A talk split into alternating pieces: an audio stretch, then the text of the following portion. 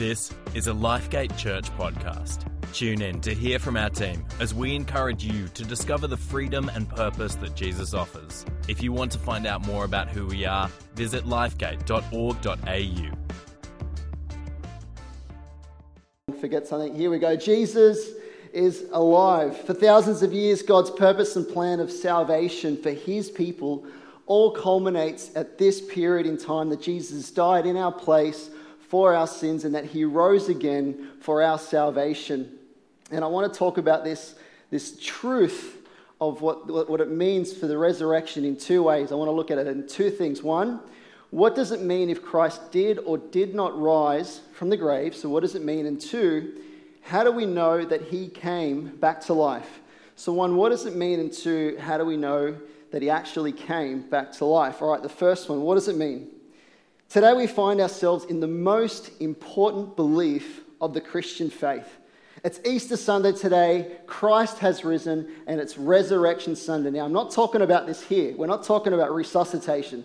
It's not 30 pumps, a couple of breaths, and a defibrillator as somebody comes back to life and then later on they go to die. That's not what happened. On, Easter, on, on Good Friday, we learned that Jesus Christ was hung on a cross, that he was crucified, and that he died and that a, a professional executor declared him to be dead. They pulled him down, they wrapped him in linen and spices, and they put him in a tomb without any medical care or no attention for three days. And on the third day, he rose from the grave, conquering Satan, sin, de- hell, death, and the wrath of God. Amen? Never to die again, ruling and reigning over all people, all nations, all tribes, King of kings, and the Lord of lords. The Christian faith literally hinges on whether or not Jesus come back to life. And if he did not rise from the grave, then everything that we are doing here is a waste of time. It's a strong statement, isn't it? If Jesus Christ did not rise from the grave, everything that we are doing here is a waste of time. I want to have a look at how the Apostle Paul says it. He says, And if Christ has not been raised, then our preaching is in vain. What am I doing up here preaching to you this morning if Christ has not been risen? And your faith is in vain. It's useless. It has no point. The fact that you are here listening to me, well, I feel sorry for you if that's the case. And if Christ has not been raised, then your faith is futile and that you are still in your sins. For Christianity, we believe that we are all sinners and that Jesus Christ went to the cross to die in our place for our sins because sin separates us from the love of God. It separates from the relationship of God. And when we put our trust in Jesus, uh, all, of, all of the perfection and all of the love of Jesus Christ and all of his goodness is put on us, and all our sins are put on Jesus. So when God looks at us, he doesn't see us as sinful, but he sees us as sinless. But if Christ did not rise from the grave, then we are still dead in our sins.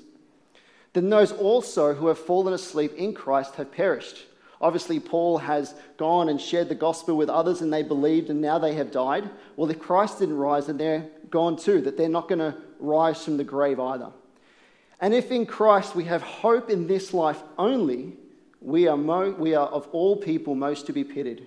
You know, maybe some of you here say that people come to the Christian faith when they're feeling down, maybe they're weak, maybe they're going through a tough time. Oh, then, then I'm going to choose Jesus. And what the Apostle Paul says, if that you, if that you use Christ only for a moment in your life, that if Christ is some kind of tack on, or some sort of, you know, thing that you go to from time to time in order to get through your life. Well, he says here that you are most to be pitied. But, but, if Jesus really did come back from life, then it is the ultimate representation of his claim to being God because he constantly, emphatically, unapologetically, and consistently declared that he was, in fact, Lord. Look at this verse here from John chapter 10. But Jesus responded, I have shown you many good works from the Father. For which of these do you stone me? We are not stoning you for any of your good works, they replied, but for blasphemy, because you, a mere man, claim to be God. Have you ever thought about why they actually murdered Jesus? Like we know that he was sinless. We know that he was perfect. Even if you don't believe that Jesus was God, you'd pretty much still say, well, he was a pretty good person. He taught us some good things. So why in the world did they crucify him? And they crucified him because he constantly taught that he was God and he was God and that he was the resurrected king, that he was the Messiah that they were waiting for. And they absolutely hated this. If you declared to be God and you weren't, it was blasphemy. And they tried stoning Jesus for it, but they didn't get to stone him. They murdered him on a cross. I want to look at some statements that theologian Gerald O'Collins says about the resurrection. He says this The resurrection is the supreme of Jesus' divine identity and his inspired word. I think I've gone too far here. Here we go. I'll start from here. In a profound sense, Christianity without the resurrection is not simply Christianity at all. It's a pretty big claim, isn't it? In a profound sense, Christianity without the resurrection is not simply Christianity at all. Without its final chapter, it is not Christianity. What he's saying is if you take away the resurrection, you can get rid of Christianity altogether because Christianity is not, is not about what we do for God, but it's about what God has done for us. And maybe, maybe some of you are thinking, hang on a second, why should we throw the baby out with the bathwater? Didn't he, didn't he say some pretty good things? Didn't he do some pretty good things? Didn't he teach us to love people and to encourage people and to serve and to help the poor and all those kind of things? Yes, he did. But that's not, that's not what Christianity is about. It's not about being a better person or how we can live our best life today or how we can work towards, towards world peace or what you do for God, but rather it's about the person of Jesus and the work that he accomplished on the cross of Calvary. The second thing is the resurrection is the supreme of Jesus' divine identity and his inspired teaching. The resurrection proves that Jesus was God and everything that he said was true. It proves that he was God and everything that he said was true. For if Jesus didn't rise from the grave, then he's just another dead religious leader and everything that he said is useless and that we would just be making a pilgrimage to a grave in which he sits. But the truth is, as Christians, where do we go? We don't go anywhere. We don't make a pilgrimage because Jesus' body is not in the grave, he is risen from the dead. And here is but a handful of Jesus inspired teaching about himself. Remember, it proves that he was God and that his inspired teaching is in fact real. And I had so many of them and I had to cut it short, but here is a handful. He is the Son of God, he says. He says, I am the Son of Man. He says, I am the giver of eternal life. He says, I am the future judge, the Savior of the world, the Messiah, which means the anointed one by God. And I love this claim here that Jesus says about, says about himself I am the way, the truth, and the life. No one comes to the Father but through me.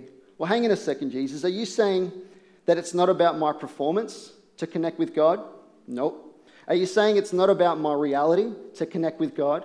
Nope. Are you saying it's not about how many times I come to church or serve at church on a Sunday? Nope. Are you saying that if my, my good deeds outweigh my bad deeds, that somehow I, I, I get to connect with God? No, because it's not about you, but it's about Him. And Jesus says that only through Him is the way to the Father. Only through Him is the connection that we have with God. It's belief in Jesus. Next, the resurrection is the proof of the triumph over sin and death. Jesus said on the cross, It is finished. That was the song that we sung today. What is finished? The power of sin and death has no hold over you and me. When you believe in Jesus, your sins are forgiven and you have eternal life. And this is only made possible through the cross. You see, the cross without the resurrection doesn't work, but when the cross and the resurrection come together, that's where the power is. Next, it's the foreshadowing of the resurrection of his followers, and it's the basis of Christian hope. Here he is saying that because Jesus rose from the grave, you and I will rise too. And it is the hope that we can have. It is the future that we can look forward to. It is the vision that we can have for our lives. It is what we can ground ourselves in. It is what we can sink our teeth into. And it is what we can hold on to. Because no matter how bad life gets today, no matter how crazy things become, and it, and it doesn't take much to look into society and think, man, something has gone terribly wrong. But the good news is this that one day we too will rise at Christ's rise and Jesus will wipe every tear from our eyes, and there will be no pain, there will be no sorrow, and there will be no suffering, and we will get to live with Him for eternity. Isn't that a great place to ground your hope in here? And lastly, or rather, I should say here from John 11, here's his claim about that I am the resurrection and the life. Whoever believes in me, though he die, yet he shall live. And everyone who believes in me shall never die. The question is whether or not you're going to die because you are. The question is not what do you believe and where you will be for eternity. And for those that believe in Jesus, we go to be with him. Lastly, and this is the big one, it is the miracle of all miracles. It is the miracle of all miracles. Here, I'm going to read to you from Matthew chapter 27, but let me set up the scene. This is at the place where Jesus was hanging on the cross. And because it was a publicly and shamefully thing that was done, people are just walking past him and they're seeing what's happening. And it says, Those who passed by hurled insults at him, shaking their heads and saying, You who are going to destroy the temple and build it in three days, save yourself. Come down from the cross if you are the Son of God. This is another statement that shows that Jesus continually and always said that he was God. Because regular people are saying, well, if you are God, why don't you save yourself? Come down from the cross. In the same way, the chief priests and the teachers of the law and the elders mocked him. Isn't that a great question? If you were God, why don't you come down and save yourself? How many of you have heard this or maybe have said this? God, if you're all powerful, why don't you do this? God, if you're all loving, why did you allow this to happen? God, if you're out there, why don't you change the situation? Why don't you make this better? And it's, and it's, a, fair, it's a fair question, but I want to say this. Even though we might not understand what's going on, even though we might not understand what's happening in that point of time, I want to say that God has got a plan. That God is working all things to the good of those who love Him according to His purpose. In other translations, it says His plan. And that's what was happening here at the cross. They're saying to Jesus, Well, if you're a God, why don't you do something about it? But God had a plan. Let me ask you a question, and I want you to, to discuss it for a couple of moments amongst each other. Would it have been better to come down from the cross or to come up from the grave? Would it have been better for Jesus to have come down from the cross or to come up from the grave? I want you to discuss it and I want you to tell me why. Take a few moments.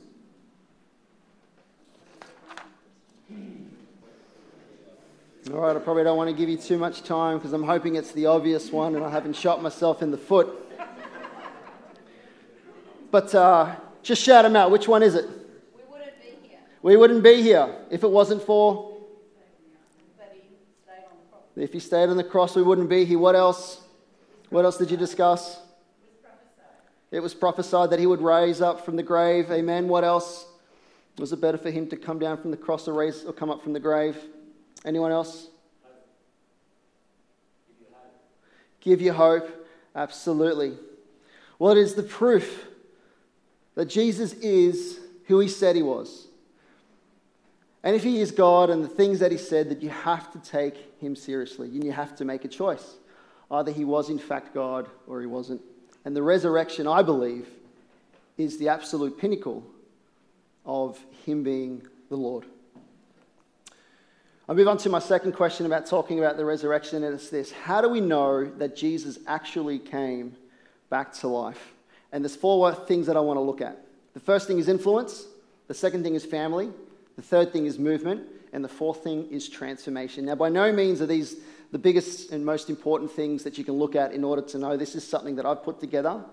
But if you actually do your research on the amount of evidence and facts of the resurrection of Jesus Christ that we have, it is unbelievable. It stacks up so high. If you are here and you're listening and you're online or you're at Preston's and you don't believe that Jesus actually is God and that he was raised from the dead, just do your research and I can guarantee you that you will have a mind blowing experience. Because most people that do that end up going from atheism to believing in Jesus. But here are four things that I'm hoping that if you're a Christian and you've chosen to believe, it'll just give you that extra strength to stand on. And if you're not, well, maybe it'll just give you something to question. So the first thing is this influence. Nobody has influenced the world as much as Jesus. Jesus has had more of an impact on the world than anybody else who has ever lived.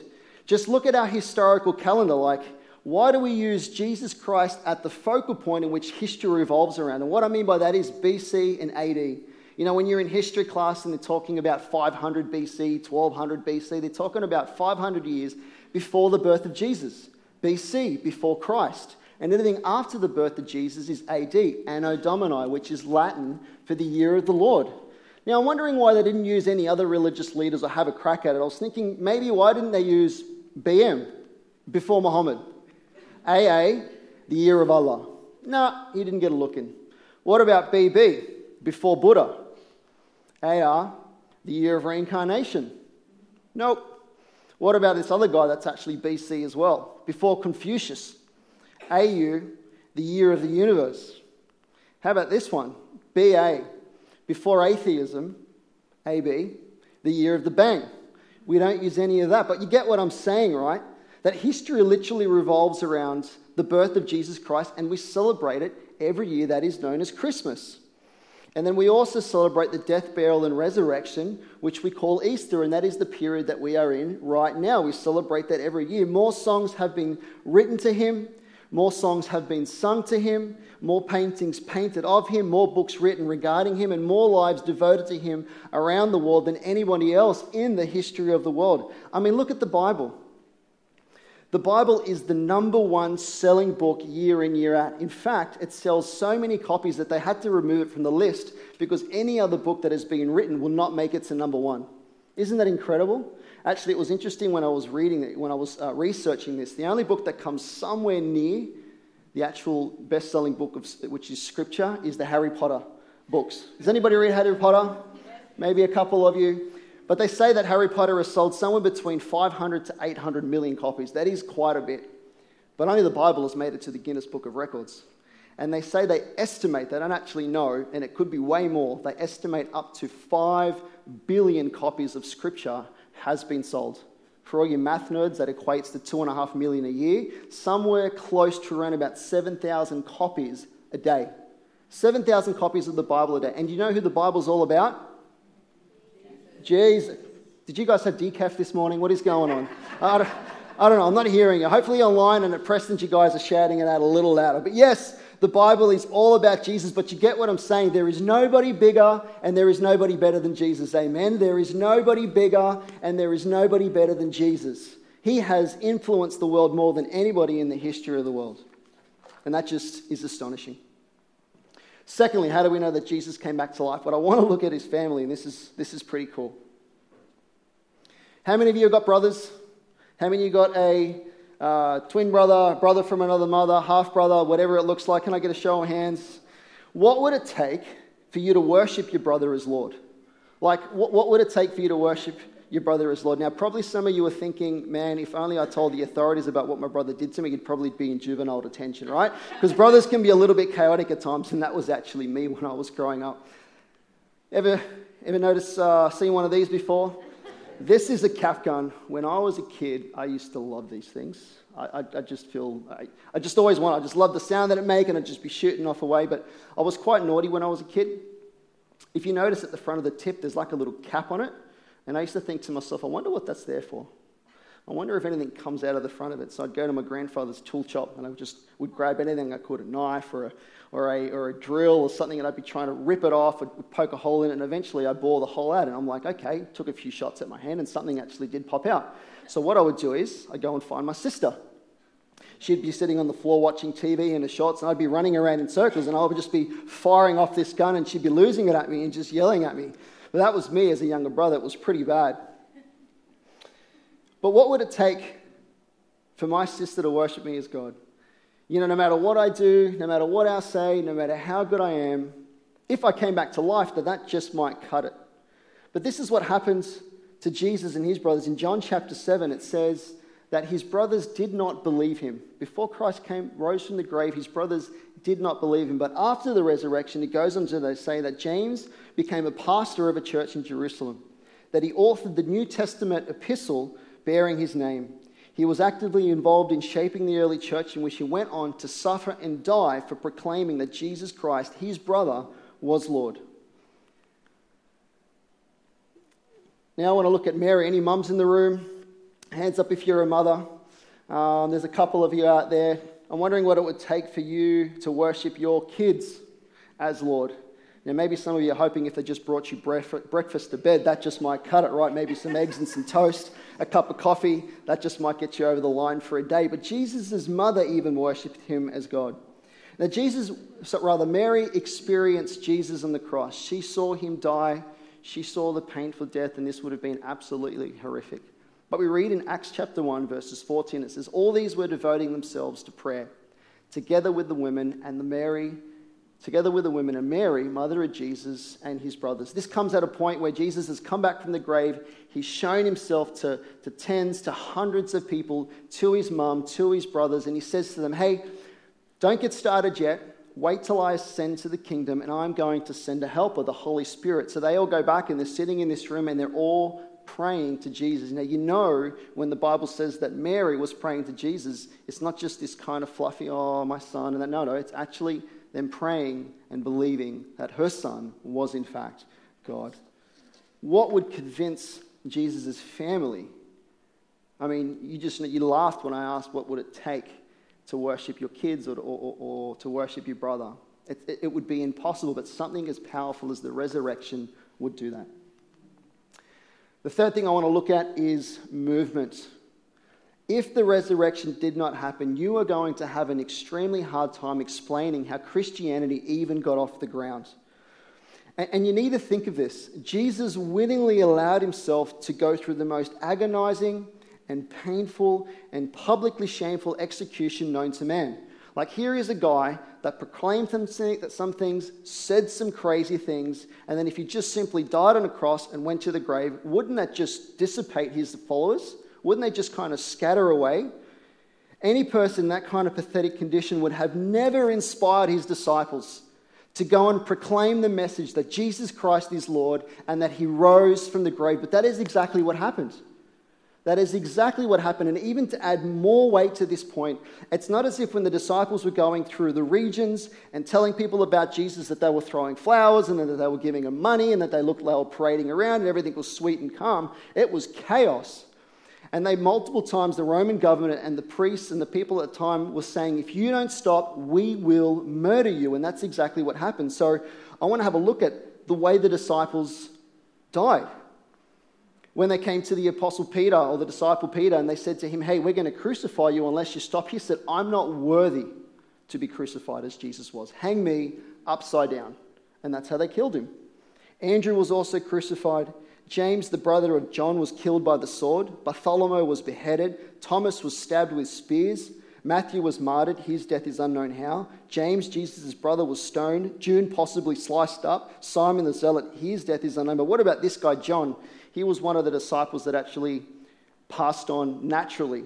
But when he was told to stop preaching Jesus, they boiled him in a vat of oil. And by God's miracle, he actually didn't die. And so he kept preaching the name of Jesus, that he is the resurrected king. And so they shipped him off to a place called Patmos, a desolate island where there was nothing there. And that is the place where Jesus shows up, gives him a vision, he makes his way back to Ephesus, and that's where we get the book of Revelation. So, if Christ did not come back from the grave, how do you explain such an impact on the disciples' lives? It's one thing to give your life for something that you believe in, but it's another thing to die for a lie. If the, if the apostles did not see Christ come back to life, why in the world would they suffer and die in that way for a lie? Because it wasn't. Because Jesus did, in fact, come back to life and is the Lord. How are you guys doing? You doing okay? This is my last point. Just one more. Transformation. I want to have a look at the life of the Apostle Paul, and this is absolutely extraordinary. I believe the Apostle Paul's transformation has to be one of the greatest facts, proofs, explanation to the reason that Jesus actually come back to life. So let me introduce you to Paul we first get a glimpse of Paul in the book of Acts. Now, Acts is the book that we have in Scripture that describes the early church and what happens. And so we see Paul in the book of Acts, and he started out as a religious terrorist. He is the Osama bin Laden of that day. He did jihad before he did Jesus. He hated, despised, opposed, persecuted, and murdered Christians. What we see in Acts is a godly man named Stephen who is proclaiming Jesus to be Lord, and Paul shows up with an angry mob of men. And you know what happens to Stephen after that? Paul oversees the stoning of Stephen. Added to this, we read uh, through Acts chapter 8, and this is what Paul is doing amongst the early church and amongst the region. It says this executions, persecution, scattered, ravaging the church dragging men and women to prison. He would be going around asking the question Do you love Jesus? Do you believe in Jesus? If you do, we might stone you, imprisonment, imprison you, or possibly even kill you. Let me just say this that culture today is becoming increasingly, is growing increasingly more hostile to Christianity. And the cost of following Jesus is getting more expensive. If you are a child of God, you need to expect that following Jesus is going to be a price to pay. For the early church, it was payment with their life, but they knew with confidence what was awaiting them, what was awaiting for them. They knew with confidence because they had experienced the resurrection of Jesus, nothing was going to stop them from preaching his name because they didn't fear death because they were going to go be with him.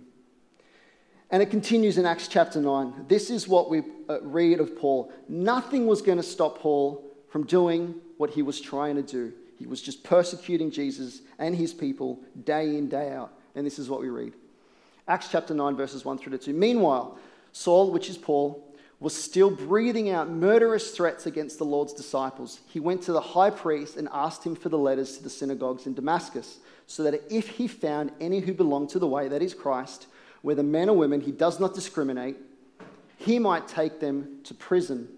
He might take them as prisoners to Jerusalem. And then this is where Jesus gets involved. You know, sometimes your situation might look bigger than you think. Sometimes it's just you need a miracle in your life. You need Jesus to get involved. And right now, this is where Jesus gets involved because nothing was going to stop Paul from what he was trying to do. And so, as Paul's on the road to Damascus, Jesus gets off his throne, he comes down to heaven for the second time, and he knocks, he knocks Paul's off his horse and he blinds him. He's like, Paul, why do you persecute me? And he's thinking, Who are you? I am the Lord Jesus. And at this moment, this was the transformation and changing point for the Apostle Paul. He went from persecuting Christians to loving Christians. He went from imprisoning and murdering them to pastoring them. This has got to be one of the greatest evidences that Jesus Christ is, and in fact, Lord. There was no other reason that someone like Paul would start to worship Jesus, who he proclaimed war against. And now, this is his journey after he became a Christian, after he had met the resurrected Lord. Paul started to walk up to 30 kilometers a day to proclaim the gospel. How many of you, if you got to walk five minutes to church, you wouldn't be here? It's a message that so many others despised. He was voluntarily preaching the word of God and he had to work a second job. It's not like as if because he was Paul, he wasn't going to be persecuted, everybody was just going to hand it to him. Yeah, no worries, we want to receive you. Absolutely not. He had to make his own way and he was persecuted for what he believed. His preaching started riots, he spent time in prison and they sought to kill him. In 2 Corinthians chapter 6 and chapters 11, this is what Paul says of what he went through when he converted to become a Christian and he started to proclaim Jesus. He says this He went through afflictions, hardships, calamities, beatings, imprisonments, riots, sleepless nights, hunger, slander, dying, punishment, sorrowful, poor, having nothing, stripes beyond measure, and that means whippings he was imprisoned. He says he was given 30 lashings, five times 40 minus one.